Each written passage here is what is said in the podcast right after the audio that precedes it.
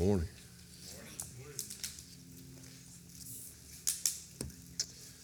If you have a copy of God's Word, you can open it to Galatians chapter 3. Galatians chapter 3. And I want to read this morning starting in verse 7. Galatians chapter 3, verse 7. Paul says, under the inspiration of the Holy Spirit, Know then that it is those of faith who are the sons of Abraham. And the scripture, foreseeing that God would justify the Gentiles by faith, preached the gospel beforehand to Abraham, saying, In you shall all the nations be blessed. So then, those who are of faith are blessed along with Abraham, the man of faith. For all who rely on works of the law are under a curse. For it is written, Cursed be everyone who does not abide by all things written in the book of the law and do them. Let's pray. Lord, we ask that you would give us ears to hear, that you would give us hearts to receive, minds to understand the wonderful, wonderful truths of the gospel of Jesus Christ. I pray that this morning you would make the gospel beautiful anew to us, not only to our physical eyes and physical mind, but Lord, our spiritual eyes. Help us, Lord, to, to hear this, this, these wonderful truths and for it to be like honey to our lips. You are precious. I pray that we would acknowledge it this morning in our in our own devotional time here this morning. I pray that you would uphold me and use me as an instrument in your hand to bring you glory and honor through the preaching of your word. And Lord, I pray all this in Christ's name. Amen. Well, we've been looking at these Judaizers who've come to the churches of Galatia and they're trying to basically make them proselytes, bring them in, um, have them walk away, even though they wouldn't put it like this, have them, Paul certainly puts it like this, have them walk away from the gospel of Jesus Christ and the Savior of that gospel, who is Jesus Christ. They're seeking to convince the Galatians that you have to be keepers of the law um, to find favor with God. It's not just faith in Jesus. Sure, that's fine, but it's more. You need to do more. There's something you need to add to that. Works, works of the law, starting with circumcision. And Paul explicitly in this epistle is giving the divine verdict on circumcision, and he gives it in a summary statement that we're not there yet because it's in chapter 6. We're working our way there, but he has certainly said this same thing. 6:15 Galatians 6:15 he says for neither circumcision counts for anything nor uncircumcision but a new creation. And so we'll get to that whenever God gets us to chapter 6. The important thing to understand is, is this being circumcised certainly doesn't cut you off from God. You can't take it too far and make it seem like if you've kept that ceremonial law, you're somehow cut off from God. That's not what Paul's saying. But he's also certainly saying that being circumcised doesn't enter you into covenant with God or enter you into the family of God or make you a son or daughter of Abraham. It's not circumcision, it's not the keeping of the law, it's a new creation. And so scripture says to the Corinthians in 1 Corinthians 7:18 was anyone at this at the time of his call already circumcised? Let him not seek to remove the marks of circumcision. Don't be ashamed of that. Just don't count on it. Right Big difference. Was anyone at the time of his call, what is it, that call, that calling of election, that salvific call upon you, was anyone at the time of his call uncircumcised? Let him not seek circumcision. It's not that those who were circumcised cannot be saved, it's that it is not circumcision that gains entrance into the family of God, it is faith. Whether you're circumcised or not doesn't matter. What matters is faith. That's what Paul is just punching over and over in this epistle. The question we answered last Sunday is how do I enter the family of God? How does one inherit the promises of God? And, and you remember it's by faith, right? It's, it's not by circumcision, it's not by keeping of the law. This morning, I want to come at it from a, a slightly different angle, similar, but slightly different, as we build up into Paul using these Old Testament examples to argue his point. Because I'm sure the Judaizers are saying, hey, that's new stuff. That's not, that's not what God taught us in the Old Testament, and it really is what God taught in the Old Testament. And Paul is here beginning to lay out these Old Testament arguments. So I want to come at it from a slightly different angle this morning, and, and I want us to understand that this subject is of utmost importance. We're always constantly being tempted to stray from the, the doctrine of justification by faith alone in Christ alone, according to Scripture alone for the glory of God alone. So, this morning, I want to ask a similar question Who is a true son or daughter of Abraham? Or to ask it slightly different, could be this Do you have to be or become a Jew ethnically to be or become part of God's family? Because that's what the Judaizers were saying the Judaizers are claiming and teaching that circumcision is required to become part of God's family and to receive the blessing of Abraham. Paul says, no, faith alone. Faith alone. It was like that, by the way, Paul says in the Old Testament. It was faith alone. There was always a remnant within the nation of Israel, an example of those who did not bow the knee, right? It's not new, Paul says. Paul says faith alone. The, the Judaizers say, and it's important that we equate it in doctrinal terms today. The Judaizers say, you must keep the law in order to be saved.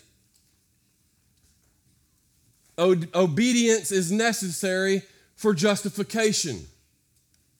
So, they're, what they're saying is, and you'll remember this from a, a month or so ago faith plus works, then saved. That's what they're saying. And, and we say it differently in our culture. We, it's been being said for a long time, but we say faith plus works equals justification, or you're justified by faith plus works. And that's not what we believe. That's not what the gospel teaches. That's not what the Bible teaches. It's the same mistake that the Judaizers, the false teachers, were making here. It's the same misunderstanding they had that Paul's correcting here throughout the entire epistle. So the Judaizers are saying you must keep the law in order to be saved. Faith plus works, then saved, then justified. Paul says, Really? Because Abraham was saved, counted righteous before God before the law was ever given.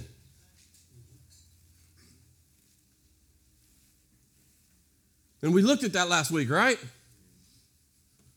The gospel that Paul says was preached to Abraham and, and he believed God, and that was counted to him by God as righteousness. So you have to keep the law in order to be justified? Wait, wait, wait, wait. Abraham was justified and counted righteous before the law was ever given. Paul says faith equals justified, then works. The Judaizers say, You must be circumcised in order to be righteous before God. That was their motto.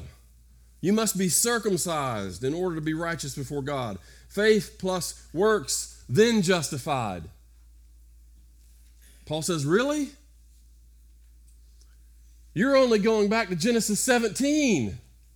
Let's go back a little further.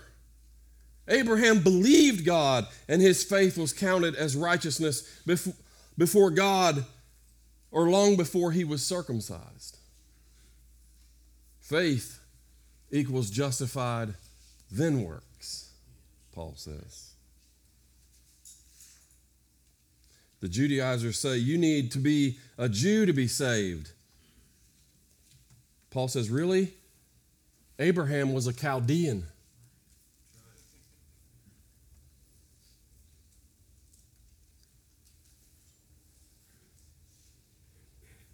You remember that, right? Abraham was a Chaldean, he wasn't a Jew. Here's the biblical reality that Paul's laying out the reality of salvation. And this is, by the way, throughout the Bible, the entirety of the Bible. Abraham's true family is actually a spiritual family, not a physical family. What do I mean? What do I mean by that? I mean this the true mark of a child of Abraham is spiritual life, not physical life. In other words, as Jesus told Nicodemus, I'll tell you what a true, and he didn't say it this way, so allow me to paraphrase, right?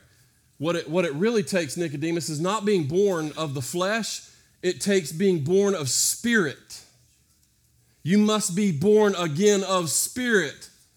That's how you enter the kingdom of God. That's how you enter God's family. That's how you become a true child of Abraham. John the Baptist said, Listen, God could raise up uh, children from Abraham from the rocks. So John the Baptist told the religious leaders. The true mark and this will ring a bell if you have read the Old Testament. The true mark is circumcision of the heart, not physical circumcision. This is what separates and distinguishes a true child of Abraham from a mere physical child of Abraham. That's important to, to distinguish. It's important to distinguish that.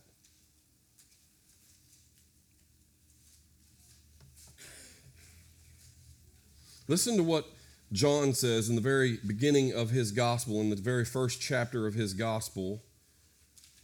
What a statement this would be if you were one counting and looking toward your heredity, your lineage. Jesus said it. And, and I'll, we'll look at that in, in a little bit. But you're reading the Gospel of John, and right off the bat in the first chapter, John says this He came to his own. Who was his own? The, the, nation of Israel, right? He came to his own, and his own people did not receive him, but to all who did receive him, who believed in his name, he gave the right to become children of God, who were born. What, what is he speaking of here? Spiritual birth, right? Who were born not of blood. What does he mean there? Not of lineage. The spiritual children of God, the spiritual children of Abraham, are not those who are born of the blood lineage. That is not what makes you a child of God. Nor of the will of the flesh, nor of the will of man, but of God. Being born of God, being regenerated by the Holy Spirit of God, being circumcised of heart by the Holy Spirit. And circumcision of the heart expresses itself in faith and by faith in God and in Jesus Christ, the eternal Son of God. Worshiping God, which is living for God. That's, that's an expression, right? The circumcised heart always expresses itself with faith, and true faith always ex- expresses itself in obedience. Not perfect obedience, because we're not Christ. This is what separates a physical lineage of Abraham from the spiritual lineage of Abraham.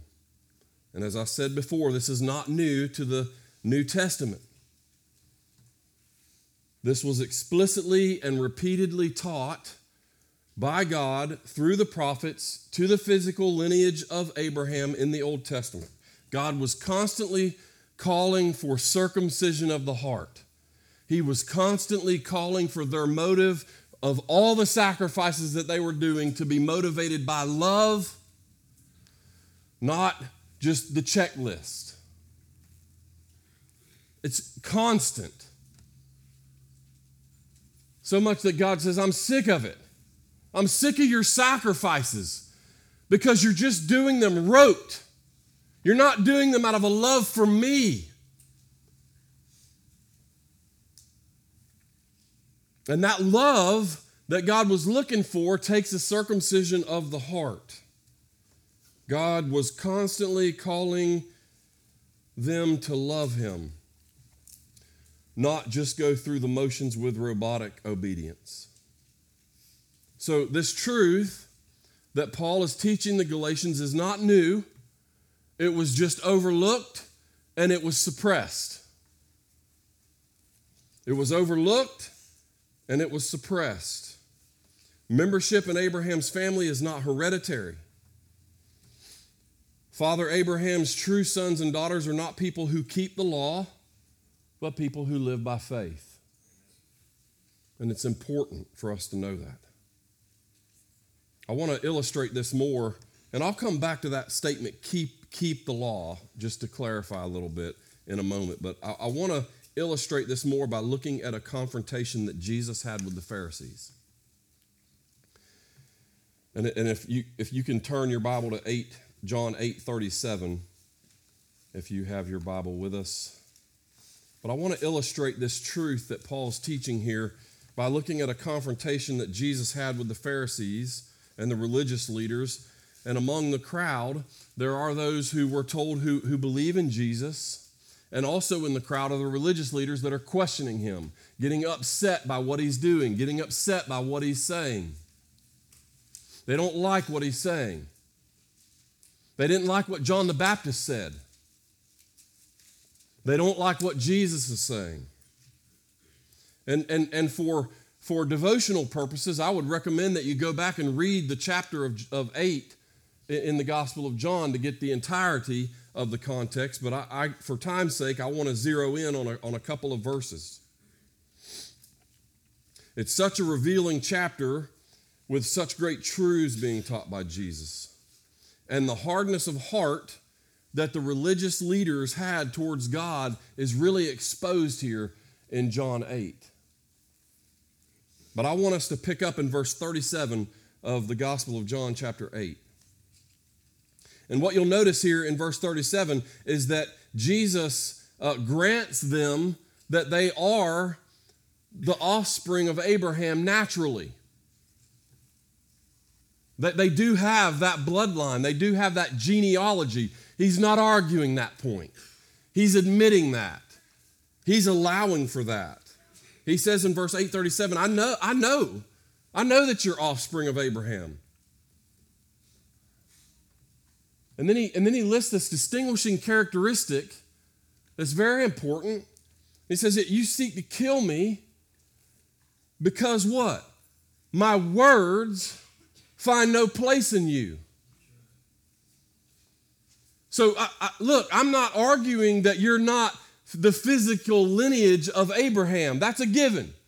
I know you can go back home and, and get into your safe box maybe, and maybe, maybe they carried it around, and you can show us your lineage that's traced all the way back. Not arguing that point. Not arguing bloodline here. But what's interesting is just two verses later, he denies there being children of Abraham in the very same breath, in the very same conversation. Verse 37 I know you're offspring of Abraham. But here's a distinguishing characteristic of you you want to kill me because my word finds no place in you.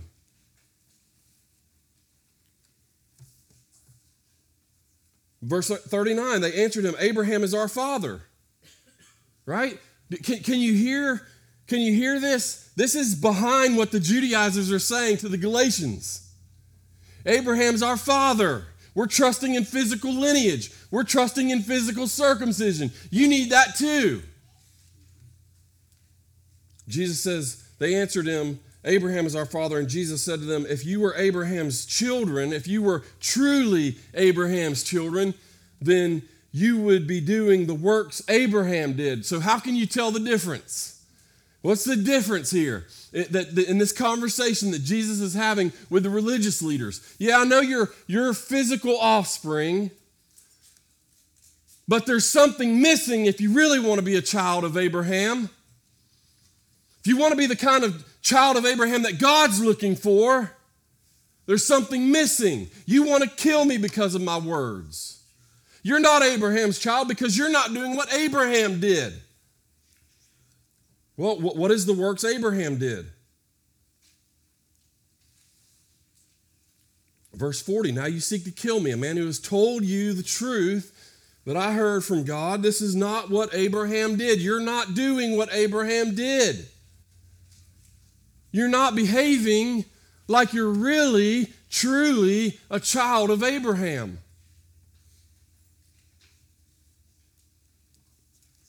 Abraham's response to God's word was not anger, it was not hatred, it was not murder.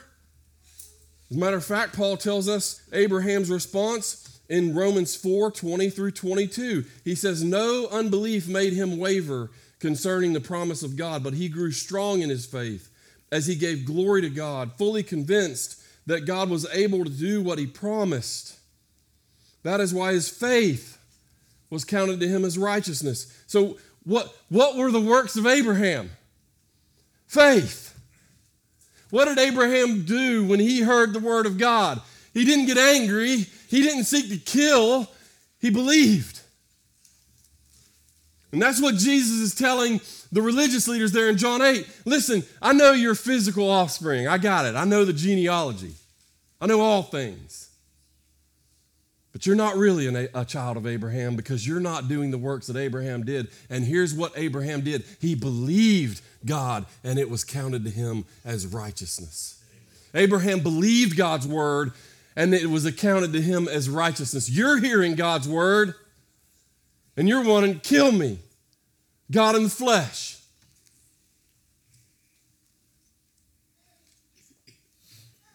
What Jesus is telling the religious leaders and what Paul is teaching the Galatians is this the family resemblance, the family resemblance among the true ch- children of Abraham is spiritual rather than physical.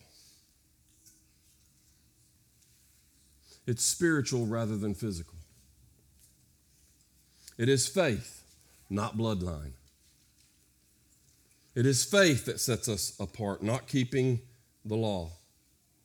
I want to explain what I mean by keeping the law and what Paul means by keeping the law, or he calls it relying on works of the law, right? Because it's, it's not that we don't seek to keep the law, but there's not a Christian in the world that's ever walked the planet that's kept the law of God, ever. Pre conversion, post conversion, ever. The only one who's ever kept the law of God perfectly is the God man, Jesus Christ.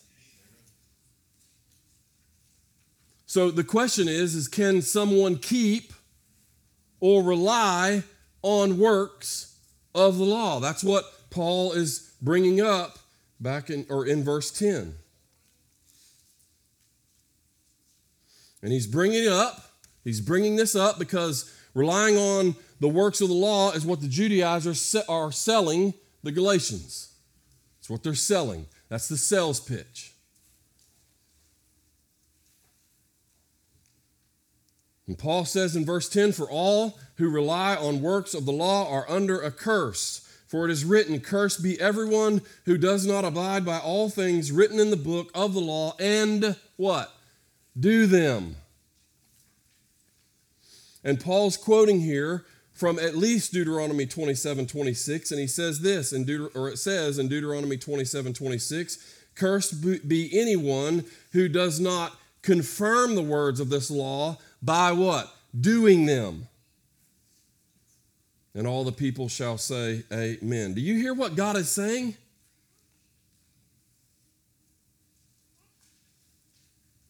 God is declaring that a person must keep the whole law perfectly. It's just an expanded version of what we go back and see in Genesis 2. Don't eat of that tree and live. But the day that you eat of that tree, the fruit of that tree, you shall what? Surely die. So God is declaring that a person must keep the whole law perfectly.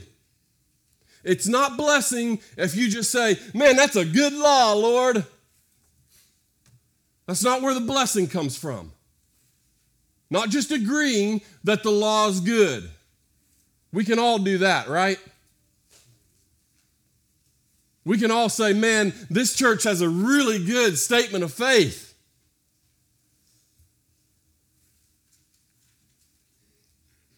It's not blessing if you keep most of the law,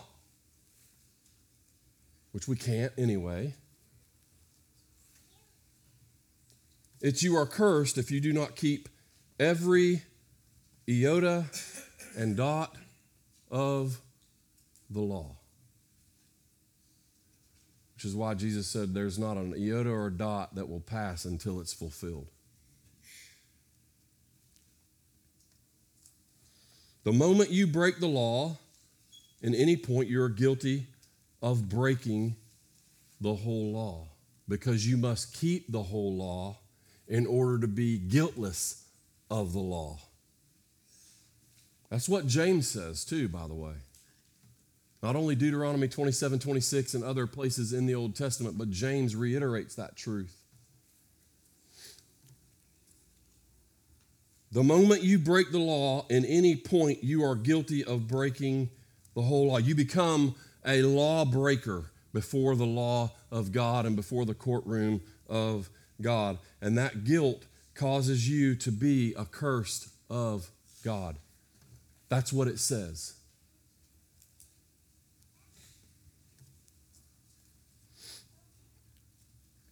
Do you here's what I here's what I do you feel the weight of that truth? Do you feel the weight of that truth?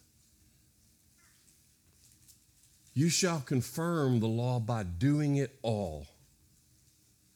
Every dot, every iota.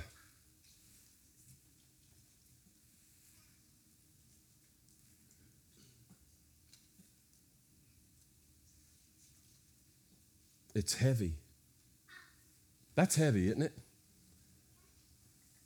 If you're trusting in yourself and you're trusting on your, your works of the law and you're reminded, hey, it's not to keep it the way you keep it. Because you know what we do when we're good in the area? That's what we boast about. We'll, hey, come, come here, come here, man. Let me show you this aspect of the law. And that's that you may feel confident in that. Like we don't go to the law where, man, I really stink at keeping this part. That's not what we do because that breaks down our self righteousness. But when you think about you, if you want to be blessed by the law, you have to keep it in every point, every iota, every dot, the little apostrophe in the Hebrew language that changes a letter.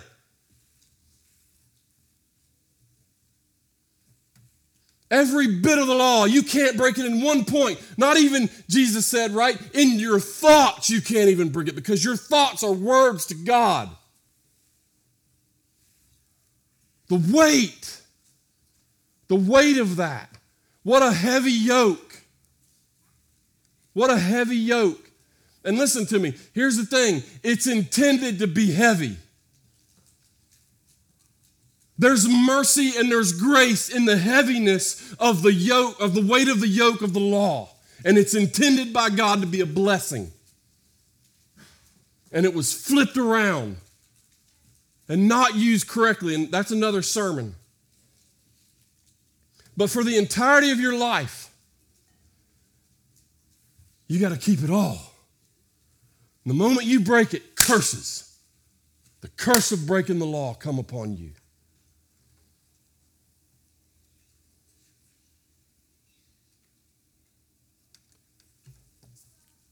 I want us to feel the weight of it. Cursed be anyone who does not confirm the words of this law by doing them. And this is why Paul can so joyfully and, pro- and, and freely, I mean, I can, can you hear the joy in Paul's voice when he says, We ourselves are Jews by birth and not Gentile sinners, yet we know that a person is not justified by works of the law, but through faith in Jesus Christ. So we also have believed in him, in Christ Jesus. Can you hear the joy in Paul? Paul felt the weight. He talks about that in Romans 7. He felt the weight of the law.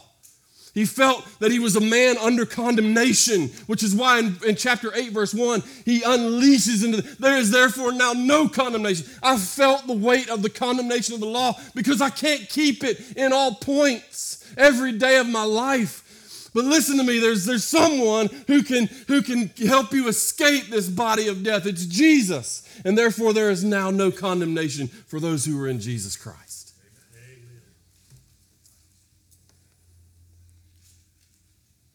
This is why you have passages in the Bible, the weight of the law and the weight of our sinfulness. This is why you have passages in the Bible where God confronts people with his presence and they immediately feel the weight of their sinfulness. Uh, just unbelievable passages and, and imagery there of, of the confrontation of God. And then once the person is in the, the presence of God, whether they're a prophet, whether they're a believer, whether they're a non believer. I mean, we saw how, how Israel responded to Mount Sinai, right? Whoa, whoa, whoa, we're backing up here, and we're gonna let we're gonna let you go handle this stuff. We don't want anything to do with that. And you have Isaiah, the prophet of God, who's confronted with the presence of God in Isaiah 6. And what's his response? Hey God, how you doing, buddy? Not a chance. Woe is me. Woe is me, for I am a man, I'm undone. I'm a man of unclean lips among a people, right, of sinners. And, and, and what caused him to say that? It says, for my eyes have seen the King, the Lord of hosts. No matter how good I think I am, I see the Lord, and the weight of it bears down on me. And my only response is, Woe is me. I'm a man. I am undone. I'm undone. I am undone when I see the holiness of God. I'm undone. I can't stand. I can't speak. I see my circumstances. I'm undone. It's weighty. It's so weighty. It's the most important truth that you can explore in your heart. What are you relying on? What are you relying on? What is, where is your hope? Where is your security? Have you, have you truly examined the law? Because if you're not in Christ, if your hope's not in Christ, you're hoping in your works of the law. Have you thought about that?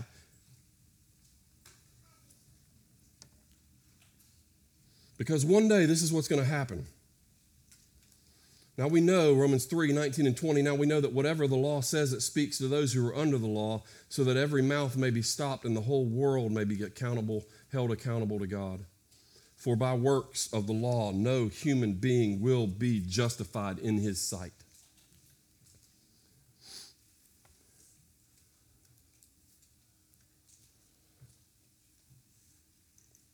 Paul, here in chapter 3 to the Galatians, is peeling back.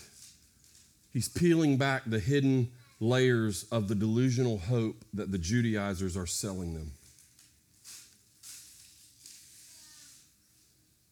That's what, listen to me, all the worldviews that oppose God, they're, they're delusional hope and what the world hopes and what Satan hopes is that you don't ever start peeling back the layers to the delusion that they're selling you. And Paul is peeling back these layers, one rhetorical question after another, one Old Testament passage after another, in the hopes of gripping the Galatians to see the impossibility of their relying on the works of the law and that their only hope, the only hope for mankind, The only hope for anyone is Jesus. And he's asking him, Do you really want to put yourself into a situation that you cannot bear? Because the weight of the law is unbearable. It's a yoke that you cannot bear. Do you really want to rely on something that you cannot keep? Do you really find solace in your keeping of the law? Is that what gives you peace and lets you sleep at night? Do you not remember the truth that you have? this, this is mind boggling. Do you not remember the truth that you've already broken the law?